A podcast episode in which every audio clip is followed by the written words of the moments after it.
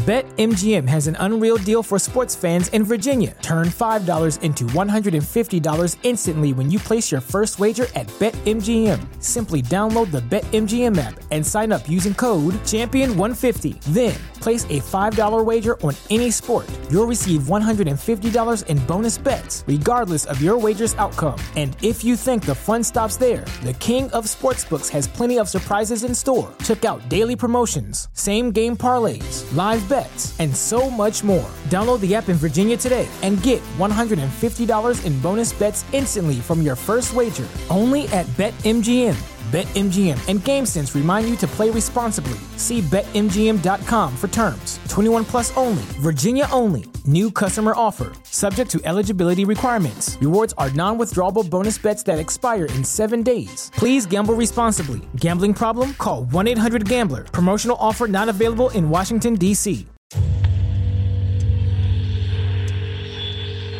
Doing that, I was face to face with it. It was holding me by my throat and it felt like it was sucking something out of me. I probably should have been more scared than I was when I witnessed the exorcism. I turned and looked on my right side. When I did, there's there's a beam on the side of the tree, a large beam. It's looking at me and I'm looking at it. After I hit the lock button and looked back up, I saw red eyes staring back at me that they're going to show multiple gods all over the earth, be able to speak in people's languages, and at that point, it kind of converge into this one entity, which will be revealed as extraterrestrial. You'll realize that aliens are the gods of old, and at that point, it'll wipe religion out of the context of humanity. No way, they couldn't have been a person. I know that. I know that people can't run through the woods like that. So this thing comes into view, and I see it. It's 50 yards away from me. It's walking. It's walking on two legs. It's huge. This is a big, hairy looking being.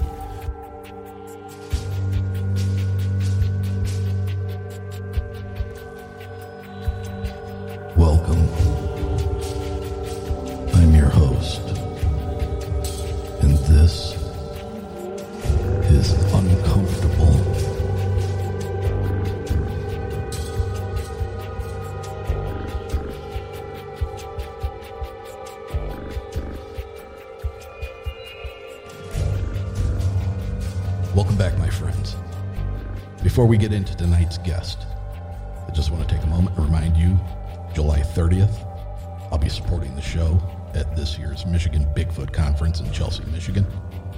And then on September 10th, down in Dowagiac, Michigan, southwest corner of Michigan, I will be hosting Bigfoot and Brews. That's going to be an all day event. Tickets are on sale now. Head over to bigfootandbrews.com. Pick up your tickets. If you want to be a vendor at the show, there's a tab there for vendors as well. Sign up, purchase your vendor's ticket. If you want to help support the show, you can also do that in the tickets as well. So, tonight's guest comes to us by way of last month's town hall meeting in West Branch, Michigan. He was one of the one of the four courageous gentlemen that got up in front of the crowd and told their their experiences. So, ladies and gentlemen, if you would please give a warm, uncomfortable welcome to Mr. Shane Petri. Shane, welcome to Uncomfortable. How you doing? Doing well. How are you, sir? Doing excellent. Doing excellent. Shane, when when I was up there hosting that mm-hmm. uh, that town hall, I actually turned on my uh, recording equipment, which was kind of outside the backside of that room, and I did it for selfish reasons. One, I wanted to be able to go back and listen to myself and see how just a big idiot I made myself up there.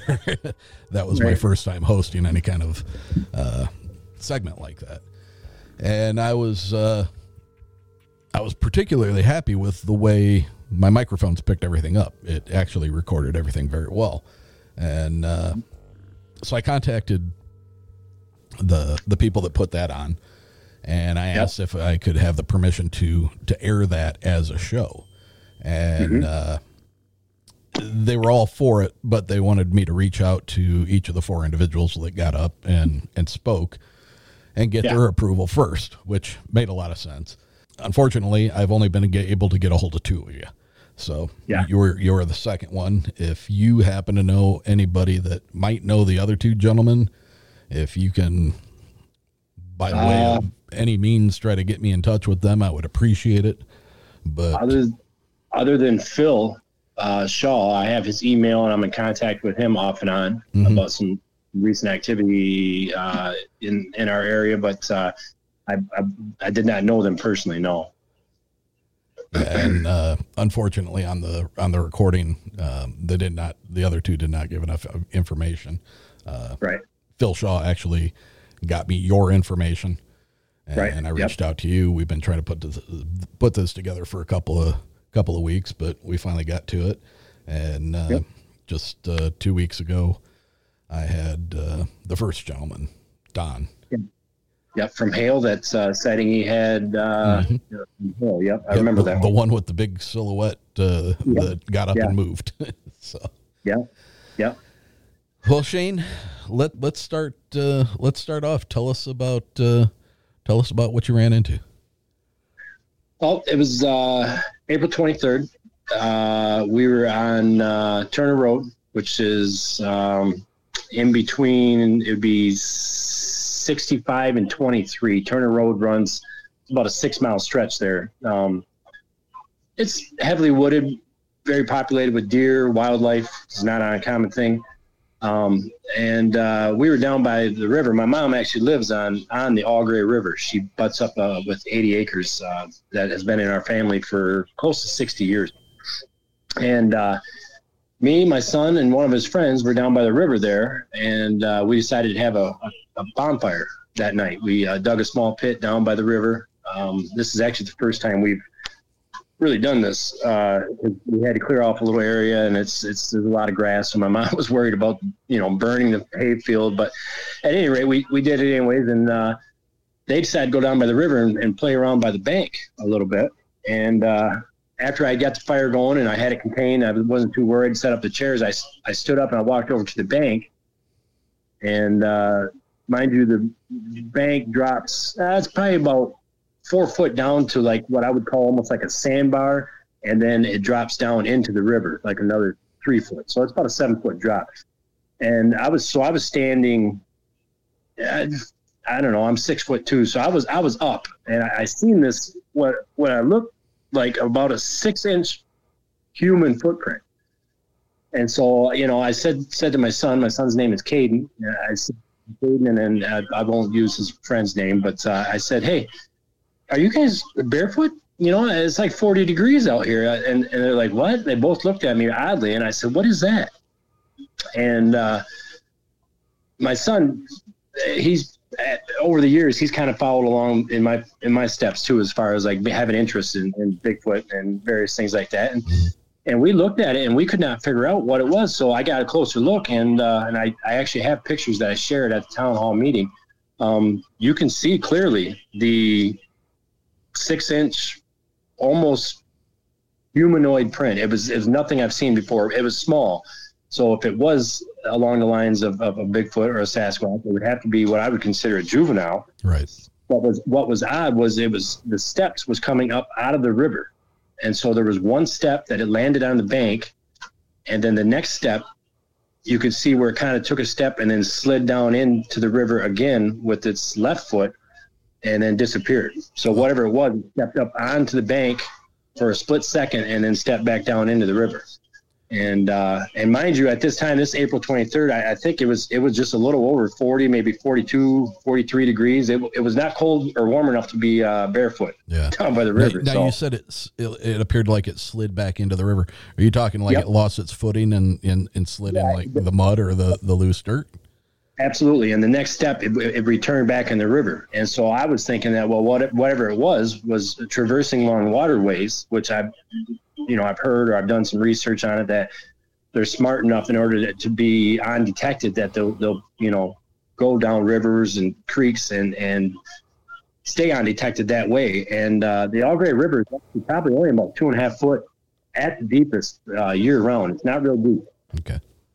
It was just something unique. So I took some pictures. You know, I um, we've we've had some other odd things around there um, uh, as a kid growing up. Um, uh, it was about uh, eight years before that.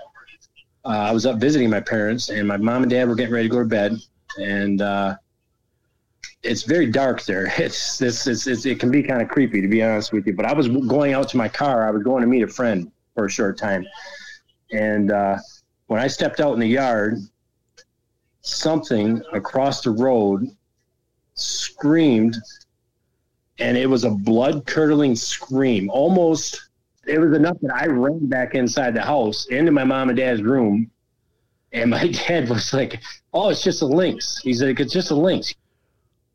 Curling, I said, "No, this is no lynx, Dad." So, um, you know, there's been just various odd things like that that have happened in this property, but uh, you know, and I've I've done a lot of research with obviously like the um, uh, the Sierra Nevada sounds. It wasn't a whoop. It wasn't a uh, anything of this nature, but it was like a, a, scream. Like whatever it was was close, and knew that I was walking out into the yard and screamed at me. And I, you know, I'm, I'm I've been up there most most of my life. My grandparents grew up there, you know, were there before my dad, and it, I'm nothing. I wasn't afraid of anything like this until this point. Then I turned and hightailed it back inside. I I've never been so scared in my life. Let's let, Uh, let's kind of break down the uh, the scream that you heard. What were the the attributes of it? What was? I mean, you said not necessarily like the Sierra sounds or anything. No, no, because I I could replay those and I you know I I know what those are the the whoops and the this this was a legitimate scream and and I couldn't even like I said I couldn't even do it if I tried and it was so loud and so piercing and it echoed through the barnyard because we have a, a big barn there it echoed through the barnyard back by where my car was parked that I just I turned and ran back inside, and I did not go back out to my car. I decided I called my friend and said I'm not coming over. I don't know what that was, and he's like, "Oh, dude, you're crazy." I said, "No," and uh, I haven't heard nothing like that since. Now, you know, my uncle lives across the street. He owns that 80 across the road over there, and I would assume it was in that direction. Um, if I had to redo it across Turner Road and back in the woods there, um, but. Uh, I I wish I could compare it to something, but for me to turn and beat foot back in the house like like I did, and and literally run back into my mom and dad's room and say, and this was I was uh, I was in my early 30s at this time, so. Now you you say you've you've done a you know like like I do a lot of a lot of your uh, investigation or your you're delving into this topic is Mm-hmm. uh, is done on YouTube like many of us do. And you know have you have you ever come across a uh, a video or or anything that would represent uh, a fairly accurate description of of what you Yeah. heard recently oh I'm, I'm part of like about every single bigfoot um you know club on facebook and and there was a i believe it was in idaho and a guy had taped something that he was out in his backyard and it, it was a it was a scream and when i heard that that's exactly what I, it was almost identical it was it was like a just a "Ah," just a i can't even like I mean, it was enough. Like I said, I turned and ran back inside, and um, that was about as close as I've ever came to it. But what he had, and like I said, I believe it was a guy from Idaho, and uh, I should have reached out to him because I could probably could have had a good conversation about it. But uh, um, now, now just now, just obviously, you're not a Bigfoot or or whatever it was that made that noise, uh, that that scream. But that's Yeah. that simulation that you just did sounded remarkably similar to something that I've heard in a couple of TikTok videos, and I've talked Okay. about this in other shows. There's there's a guy out of Russia who Mm-hmm. has been uh, putting out TikTok videos, uh, and you know it, it's cold. You can see his breath. He's he's out at some uh, really wicked old barn uh, that, Right. that's on somebody's property, and and he's got several of these videos. You never see whatever it is that's making this noise, but it's something inside the barn in the darkened corners of of this thing. Um, yeah, many times there's you know uh, items being thrown across the barn, thrown at the doorway. He's speaking to it in Russian, but when it it yells, there's a, a very odd type scream Yeah, that comes you- out of this, and You you just gave me the chills because I, I mean it, it was a it was a scream. It was like I said, it wasn't a whoop. It wasn't you know, and and my dad explained it as a, a lynx. And I've done research. I've you know YouTube that too. Like sound, what does a lynx sound like? And it was nothing like that. You know, and, it, and it's odd because I had uh, another gentleman who's a uh, listens to my show all the time.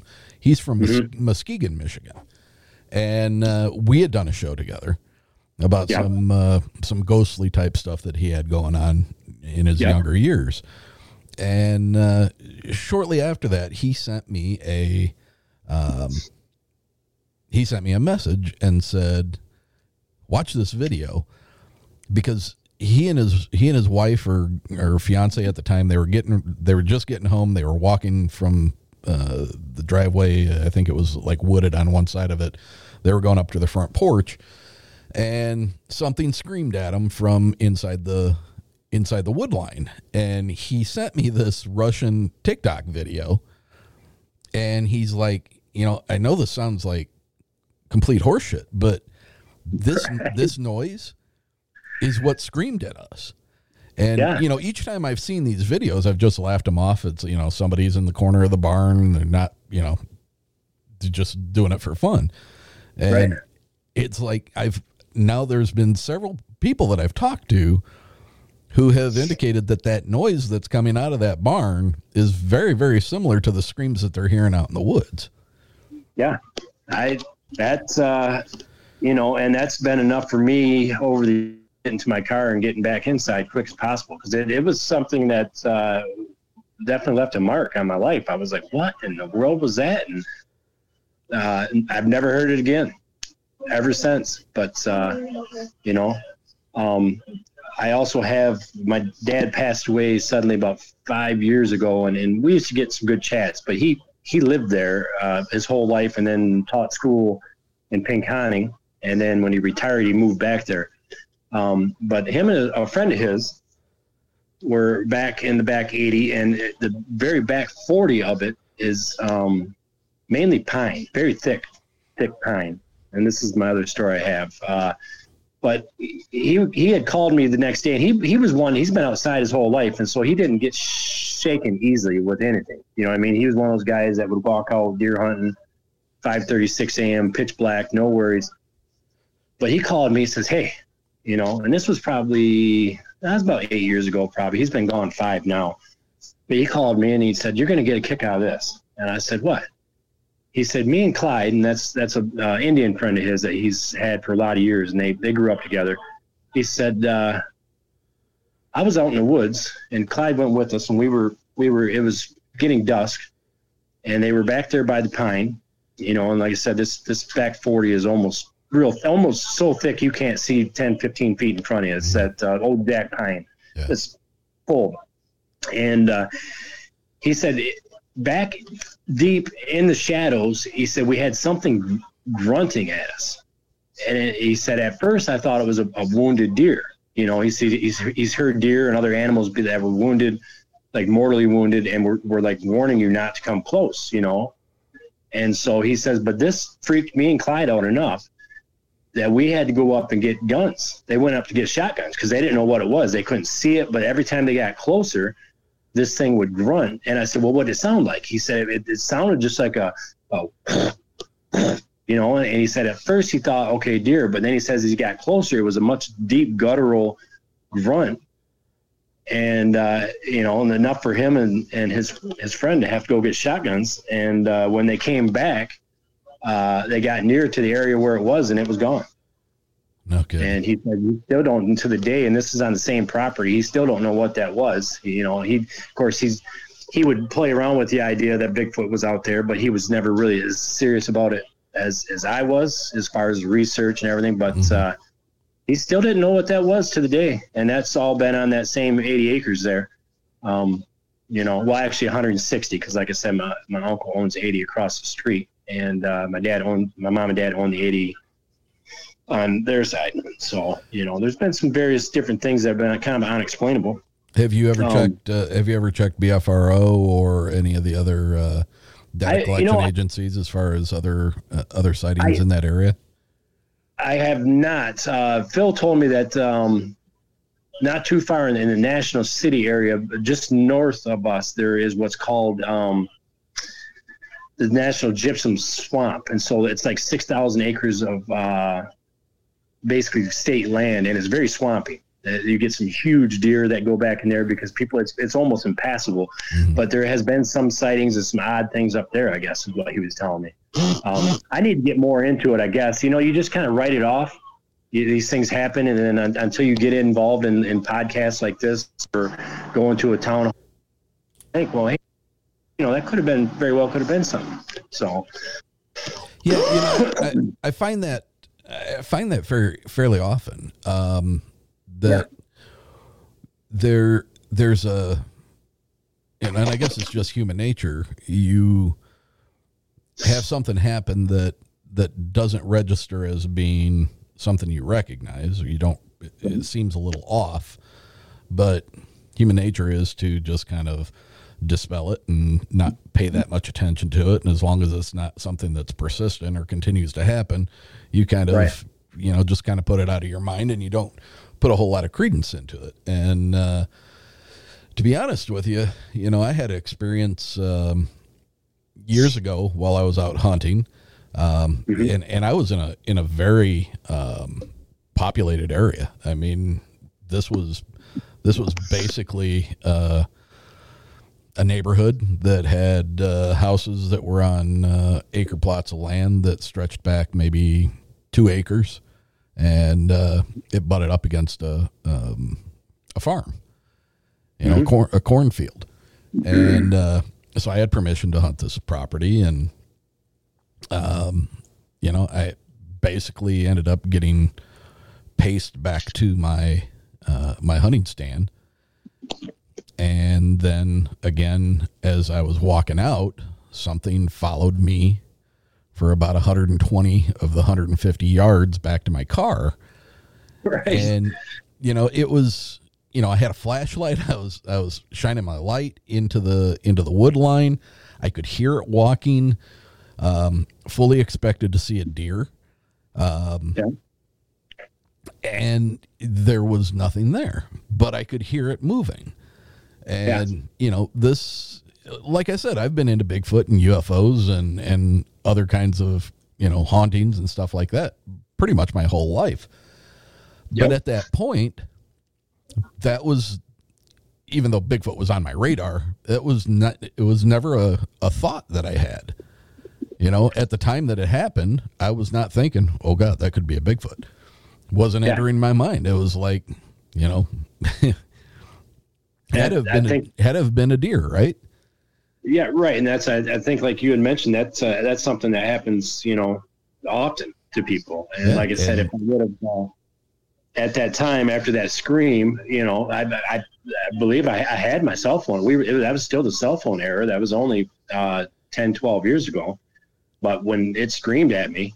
You know, I, that, the last thing I was thinking about, you know, and I always tell my son, he, he he brings it up. He's like, "Dad, what would you do if one ran across?" You know, I said, well, that's why I carry my cell phone. I'd get out, you know, chase and get some pictures. Of course, when one or something screams at me, what do I do? I run inside like a, you know, 10 year old kid Yeah. uh, into my mom and dad's bedroom and saying, geez, oh man, what was that?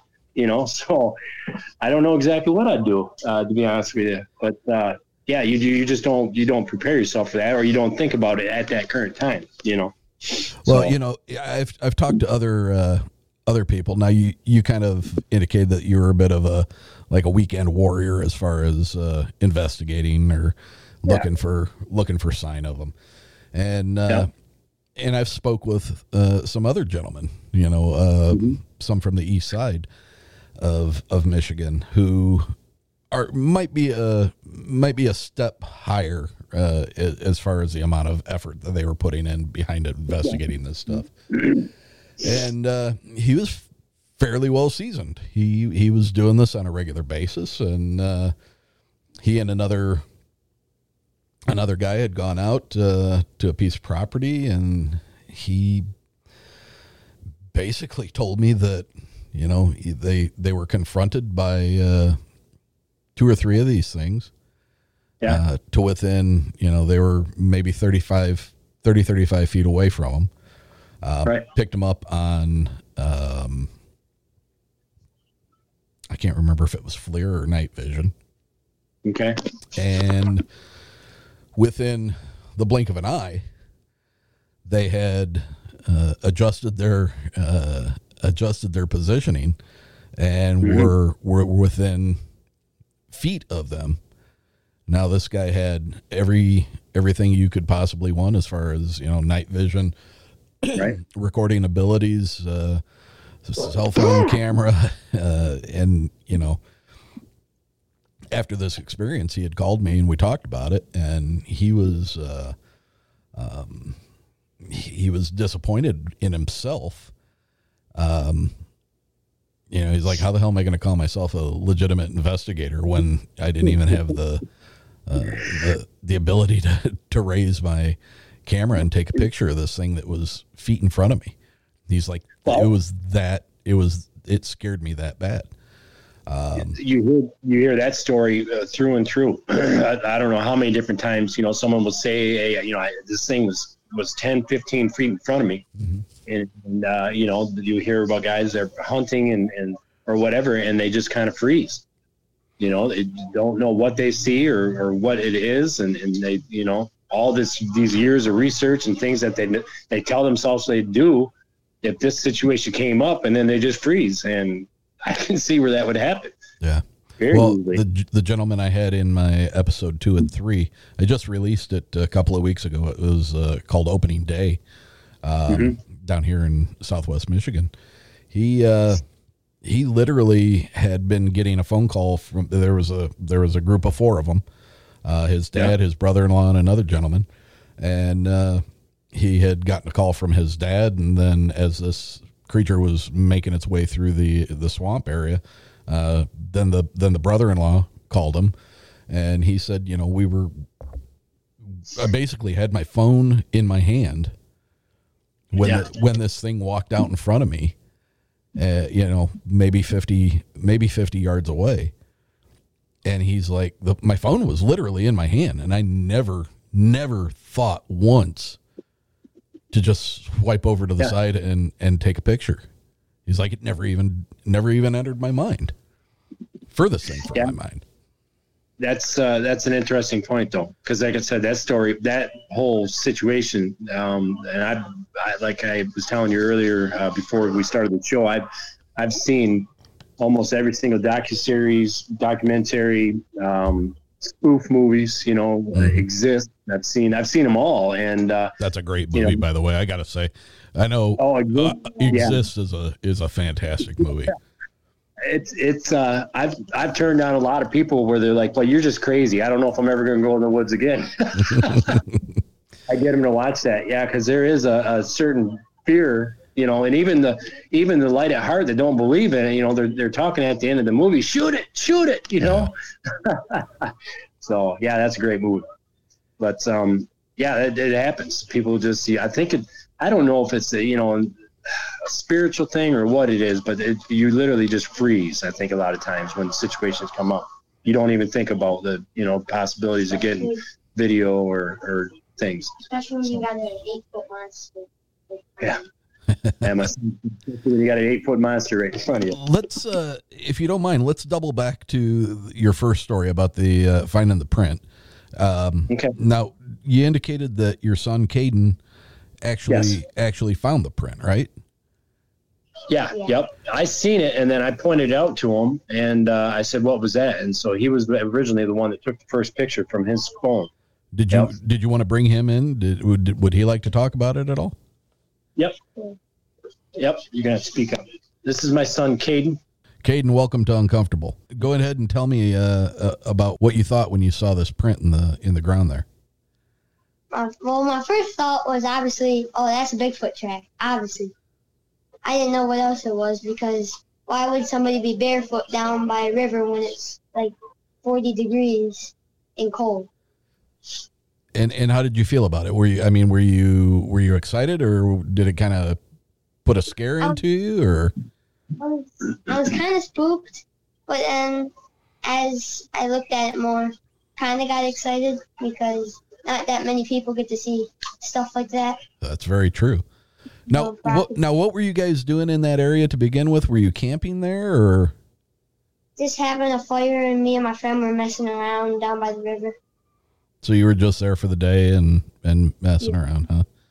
Yeah, the, the prop our property actually butts right up to the river. So oh, the, the yeah, so the, the Au Gres River splits our property and the neighbor's property. So yeah. So how how far how far from where you were having a fire and you guys were doing your your your family thing? How far from that was this print?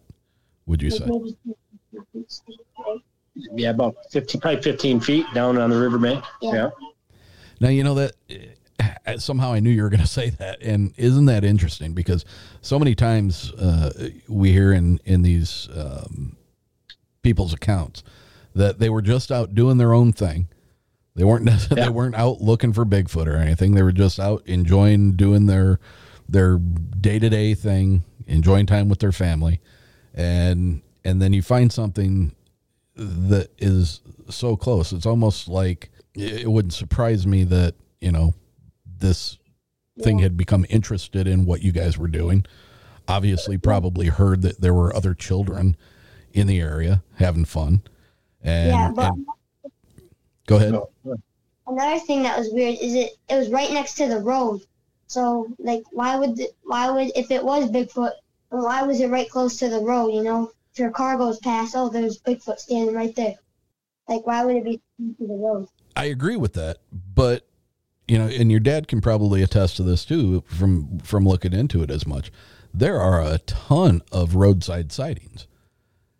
There yeah. Yeah. everybody, everybody and their brother uh, reports either seeing it crossing the road or being on the shoulder of the road as they're going by.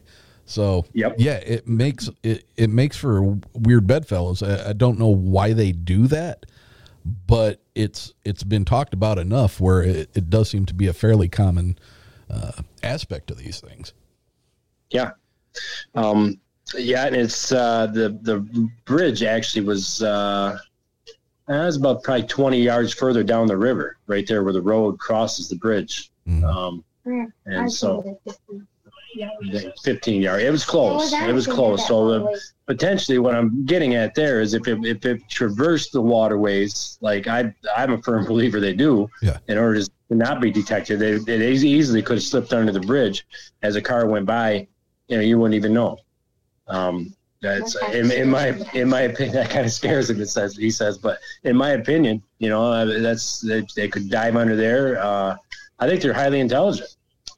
You know, I, I, I agree. Um, throughout the years of of my, you know, delving into YouTube videos and and podcasts and and reading accounts and you know, yeah, there's the there's the one offs every so often where where they produce an aggressive behavior towards people, um, but for the most part, they seem to be pretty benign.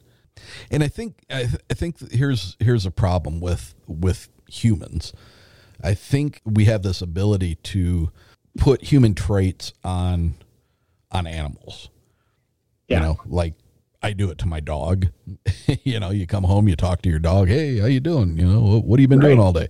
You know, Right. silly stuff like that. So you're, and and it becomes a habit. So you know, I come home, I talk to my dog every day. You know, and when you stop and you think about what you're doing, it's like that's ridiculous. Why why am I doing that? Um, right. But I, I think the term is anthropomorphizing, um, where you you you tend to attribute human traits to to an animal, and Right. because these things walk on two legs, and they have a humanish silhouette, you know, they're they're anatomically they look more like us than anything else. Um, yep. Sometimes I think maybe we run the risk of placing human traits on them when they don't necessarily need to be. But then Right. you hear about the types of behavior and the things that they do, and then that that brings me back around to these things are very intelligent and they are I think they're closer to us than what we might realize. The thing that surprises me, the thing that surprises me that throughout all the years that I've been delving into this is the lack of accounts that you hear about that have any type of tool usage or the usage of fire. I would think that if they were as closely related to us as I think or maybe hope that they are, that somewhere there would be some reports of these things being witnessed using tools, however rudimentary they might be, uh, but also using fire. Correct. It, it would make sense, wouldn't it? And that's Well, not, I mean- and that's not something you hear of very often, No, no, and you don't. Um, if it ever. no, no. I mean, the closest thing I would say that they, as far as tools, would be, um, you know, you get a lot of uh, markers. Um, Yeah. yeah, That Yeah. the wood knocks, Yeah, yeah.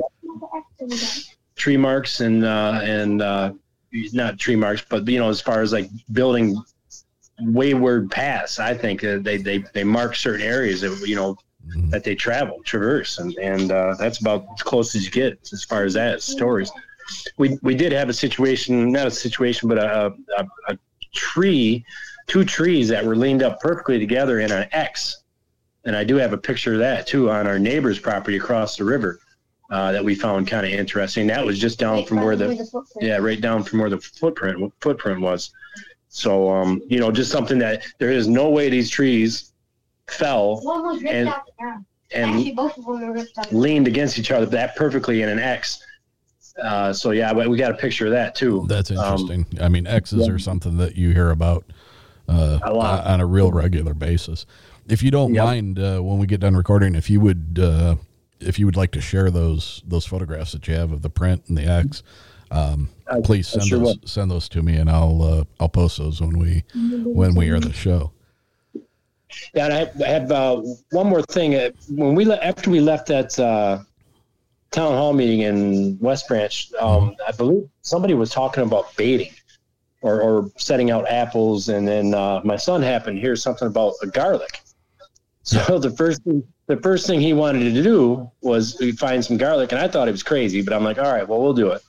So we we took some garlic back um, by the, the pine part of the uh, property I was telling you that's really thick, and and, and we yeah it was not too far from where my dad uh, heard that grunt actually because he had pointed out to me at a later time where it was. So we placed a couple cloves of garlic up in a tree. How high was it, Kate? Maybe like five feet off. oh five five foot off the ground up in a couple you know pine trees we wedged them in there Mhm.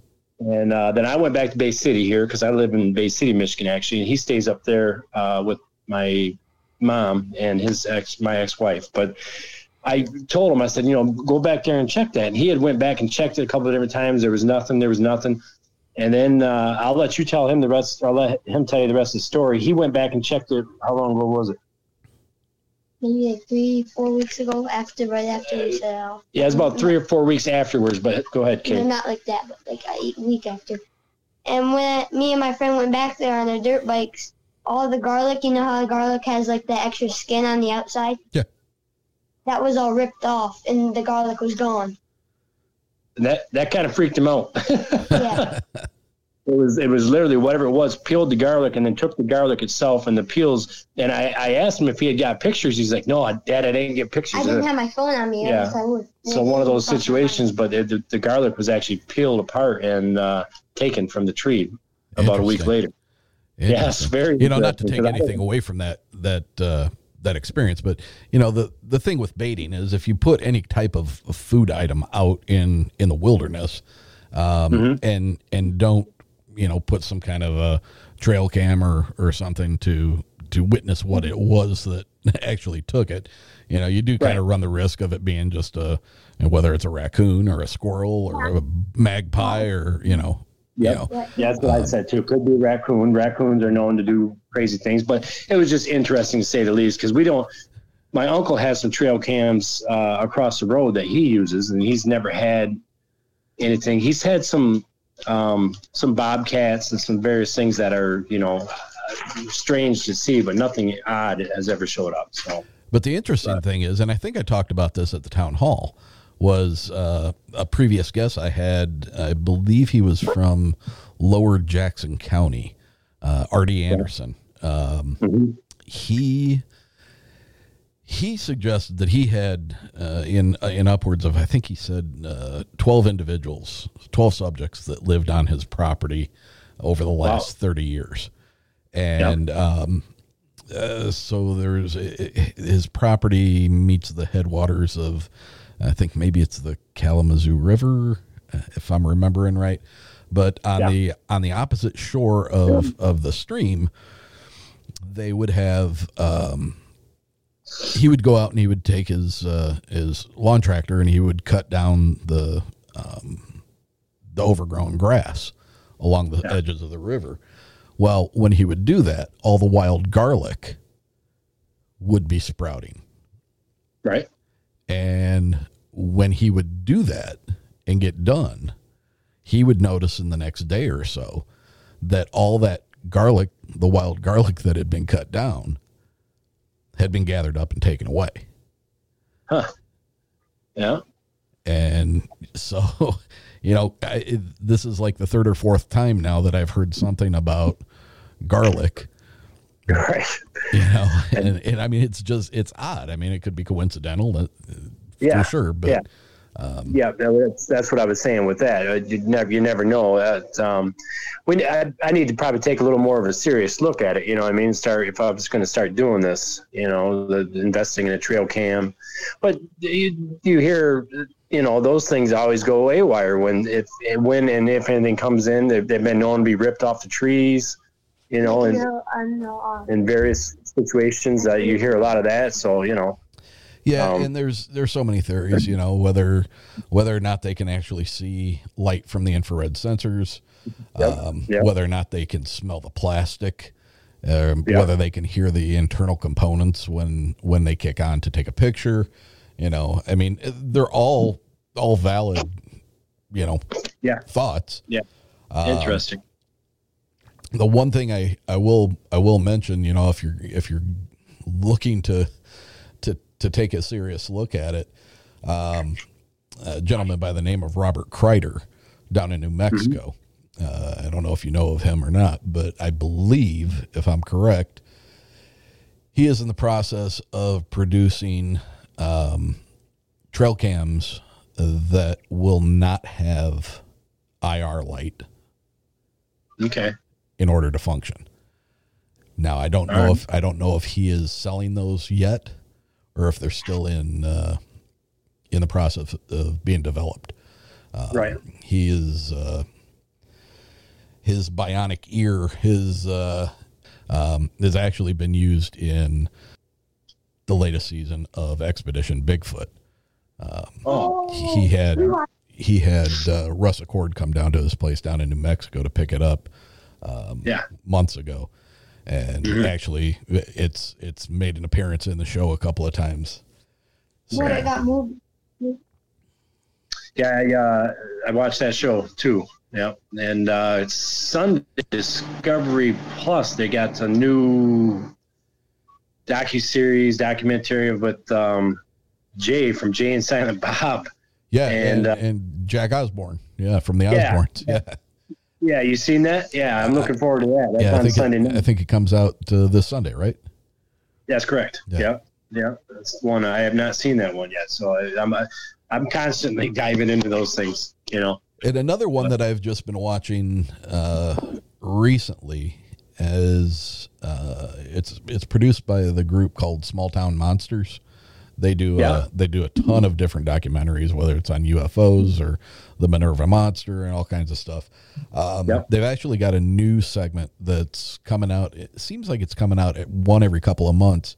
Uh, it's called the Bigfoot Project, and okay. one of one of the uh, one of the crew from Small Town Monsters actually purchased some property in the area of Minerva where the Minerva Monster happened. Yep, yep. And uh, they have several acres out there, and they've been going out to. Um, there's a secondary cabin out there, so several of these guys have been going out there, and and they've been Yeah. getting some really interesting results. Uh, the most recent episode aired uh, three days ago, I think, and they had Cliff Barackman out there, which seemed to be YouTube? for uh, two weeks or uh, two two days out of the weekend, and uh, they had some interesting stuff. You know, I mean, obviously there's no video of of anything Right. walking around or anything, but you know, all Yeah. these all these shows, you know, there's some production value to them. So Yeah. you, you got to take that into consideration. But you know, I I still go back and I watch uh, Finding Bigfoot, um, even though they're they're overly produced and you know they're not always not always catching something or or finding any good evidence. But you know, I think it still I think it still shows a a good cross section of if if that's what you want to do those are some really good tips on how to go about doing it Right. Yeah, and that's and that's mainly uh, that was my two you know reasons uh, or one of my main reasons. I'm sorry is that I watch those. It's just just to get you know to see to see what everybody else in the field and even though like I said I'm just a, a part timer. I enjoy it. I find it fascinating uh, just to see what they are doing. You know what I mean to get uh, to get these things to to come in. You know, yeah. for lack of better terminology, but. Um, back to the the footprint I, I, i'm sorry I, I just keep uh, No. coming up with questions about this did did it ever cross your mind to to possibly go back and and cast it Um, Phil had asked me that same thing. I, just there again, I didn't have. We don't, you know, it's not something I just have laying around, Sure, and I've yeah. never done. It. I've never done it. I've, I've watched people do it, you know, on on these shows. Uh, but I, you know, unless you YouTube something, I imagine that you probably could YouTube it. You know, there's got to be a science to it. You want to get it right, and so uh, no, I never thought about it. And actually, we haven't been back there since, have we? What? Have you been back there to look and see if there's any on the riverbank? Mm, No, we haven't been back there since. We should take go back and take a look because that you know, but uh, actually, me. it wasn't a, it wasn't a deep deep impression though, but it Like was it was trying to keep its feet like. yeah it was a it was a ground. step and then a step on the on the uh, the the sand and then it slid down back into the river. Like this. So as far you know, as as far as describing the print itself um Mm-hmm. did it did it appear to have uh, did it appear to narrow at the at what would be the arch and did it have a narrow heel or did it seem to be uh, a, a bit wider I would have to yeah it narrowed, but I would have to go back and take an, another look at it. Like I said, I have it in my phone. Um, you can definitely see that it, it you know it's a human like footprint. And what and what I would consider and I've done enough research on this the, the metatarsal break you can see where there's um I don't know if I said that right but you can see where there is like a missing part of the footprint. Really? You know where that, that bend. Yeah oh yeah definitely. You can see it. When I showed everybody at that you know at that uh, town hall meeting there was quite a few people who were fascinated. Yeah and I actually had a couple people approach me and they say, look, you know, I, I, I know that you're just here just kind of getting information, but if you would ever like someone to come out and do an investigation, you know, I've had some people reach out to me. Mhm. Um, you know, I, I would have to clear that with my mom, but you know, very well could be some activity there. I, I don't know. Just stuff that we've just over the years kind of just kind of blew off, I guess. But uh, well I, w- I will say this uh, and, and this is no disrespect to whoever spoke with you uh, about that um, yeah, but just just as a heads up um, and i say this to not only you but any of my listeners. If you're having experiences on a piece of property and you want somebody to come in do your due diligence as far as vetting the people that you're going to ask to come out. Okay, because there are some that I have run into that portray themselves as one thing and then when you find out later um I certainly would not invite those people into my home. right. And if I wouldn't if I wouldn't invite them into my home, I would not invite them onto my property. So Yeah. that, that's And all I'll say about that is just That's where I was going with that you know- too. I, I I chuckle out of it. I told the guy, I said thanks, but you know it's private property. You know we're not. Uh, it's been in the family for sixty years. You know it's not something that. It wasn't something I've actually even. It just. It, it, I had two different guys approach me. Yeah. You know on the way out when we were leaving. So and again, yeah, that's this is no in, no no disrespect to those people, and uh, I don't know who they were. I don't know anything about them. Um, Right. But there have been a couple of that I have met that uh, come to find out later on down the road, not somebody I'd want uh, want to be associated with. So Yeah. just no, absolutely. you know, Yeah. I, I think it's I think it's a.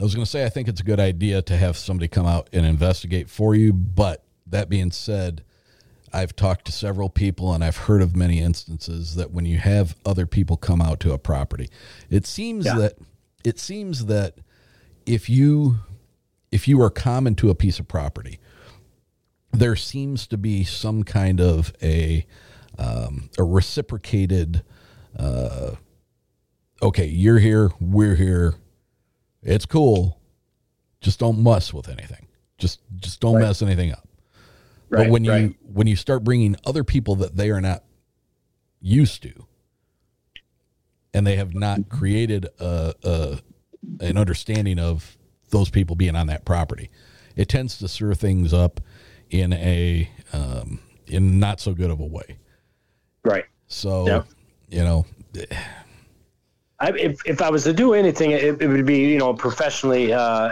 and I to reach out to, to one of these guys that are really well known. You know, I mean, if, if Yeah. and and I would have I would have to get some more uh, you know activity or something strange to happen, more footprints where I'm like, hey, we got something here. You know, what I mean, uh, get a hold of uh, somehow get a hold of BFRO, get someone to come out yeah that is uh, well known. You know, but uh, we haven't had anything other than those those three three things that well and there you know- and there are some good investigators in michigan. There Yeah. there absolutely are. So you know once we get done recording um, i've got some names i can throw by you if you're interested. But Okay. uh, yeah. yeah it, it's it's it's a it's a screwy community. I mean you know there's a lot of divisiveness. There's a lot of um, there's a lot of shots that are taken at each other. Um, Oh yeah. you know then Well, then you get to the I'm- go ahead Unfortunately, it's a, unfortunately, it, it, you know, it comes into a money thing probably down the road. You know what I mean? That's uh, there's a. I would imagine the first person that gets any kind of viable information or, or viable, you know, specimen, it- it's it's it's a big money grab. You know, It I- is. the way I would see it. It is. You know, I'm, I'm sure it would be. Um, Yeah. You know, the thing, the thing that come just really becomes uh, an issue of contention for me is with the number of shows that have have put high dollars into documenting this stuff. The number of Yeah. documentaries that have invested the the huge amount of time and effort and money that it takes to put together a documentary. Um, you know, we're just not getting that holy grail. We're not getting, you know, still till this day, the Patterson Gimlin film is the is is the holy grail of what we have. Now I've seen some videos that strike me as being very organic. And I'm like, you know, my gut tells me that's real. Then of course you see the the other videos that are, you know, that's obviously a fake. Um, Right. But there's some there's some people out there producing some really good fakes. Oh yeah. You know, I mean there there really are. Um, Yeah. So you know, I, I rely on my gut a lot, and you know, it's it's served me well throughout the years. But that doesn't say I can't be fooled. Um, I Right. certainly I certainly can, but Yep. you know, I just you know, there's a, there's a new documentary that just came out not too long ago, and it was a really good documentary. It really was. Um, they didn't try to overachieve. They they talked about things that that they knew, and and it was just it was a good documentary. And Yeah. uh, at the end of it, uh, they had Jeff Meldrum in there uh, for a bit, and at Yeah. the end of it, there was a story about a gentleman, an older guy who uh, had gotten cancer and had gone out. Uh, I want to say it was somewhere in Alaska with his family, and they were you know enjoying this this week long vacation or whatever it was, and Yeah. uh, the older gentleman says that he he witnessed one on the um, on the shores of of the river where they were fishing, and he got super excited, and you know he just he felt like filled with joy that he was you know that God gave him the opportunity to actually see this thing, and it was a wonderful thing, and then his then they bring his daughter on, and she she was talking a really good talking a really good story. Um, and at the end, she had taken a flight in a small plane. And as they were going over this field, she got a photograph of one of these creatures walking through the field. And when I saw it, I was like, that looks like a guy in a costume. Right. you know um it was it was very reddish uh very much like an orangutan um Yeah.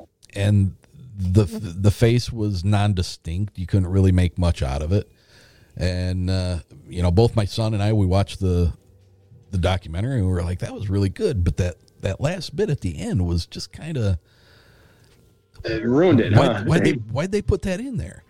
And Right. uh, he lives up in Grand Rapids, and I don't know, maybe a couple of days later, he sends me a, a message, and he's like, "Man, that that last segment really bugged me," and uh, he got a still photograph of it, and we're looking at it, and and you know the the outline of the face looked familiar, and he starts going to these uh, Halloween websites.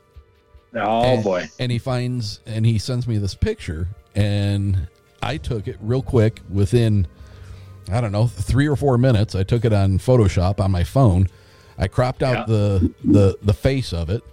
I turned it transparent so that you could see through it. And then I started moving it around and laying it over that image. And when I got it to the right spot, it was an exact match. Oh yeah.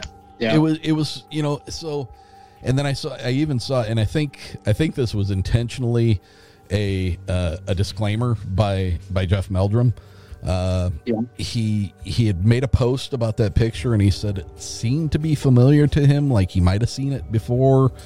Uh, Right. he, he wasn't like calling anybody out, but he was kind of like indicating that there might be something a little off about it. And uh, sure enough, he ended up posting a few days later, posting another picture where there was actually this person who was in the suit holding a sign saying something like, you know, I'm a Sasquatch or something like that. And it's like, you know, they did a Yeah. really good job on that documentary. And then they ended it with a nice story about a guy who had cancer and got to see a Bigfoot. But then his daughter throws that monkey wrench into the gears, and it was like, man, that's a that's a bad way Yeah. to end the bad way to end Yeah. a good documentary. Yeah. Yeah, you like you said, you get those, and I imagine you know poor Jeff Meldrum. I mean, anything that comes in across America, he's he's one of the first people to get you know get the information on it, Yeah. or see it, or test it, or you know. Sure. So, I'm sure he's seen his fair share. But Well, interesting stuff, Shane. Interesting Yeah, stuff. it. I uh, I appreciate you being with me tonight, and you know, it sounds Mhm. like you might have some areas of interest. Um, so if you do decide to start taking a little bit deeper look into things, I would certainly appreciate if you keep my number and uh, if Yeah. you find something, let me know what's going on up there. I I will, and I and I appreciate your time too. Thank you. All right, ladies and gentlemen, that's it for tonight. We'll see you next week. I want to hear your story. I want to hear your experience. So email me at contact.uncomfortable at gmail.com. If you enjoy the show, then leave us a rating and a review on iTunes. Share the show with your friends. Share the show on social media. Make sure to like us on Facebook and follow us on Instagram and Twitter. All at Uncomfortable Podcast. And until next week, my friends, stay uncomfortable.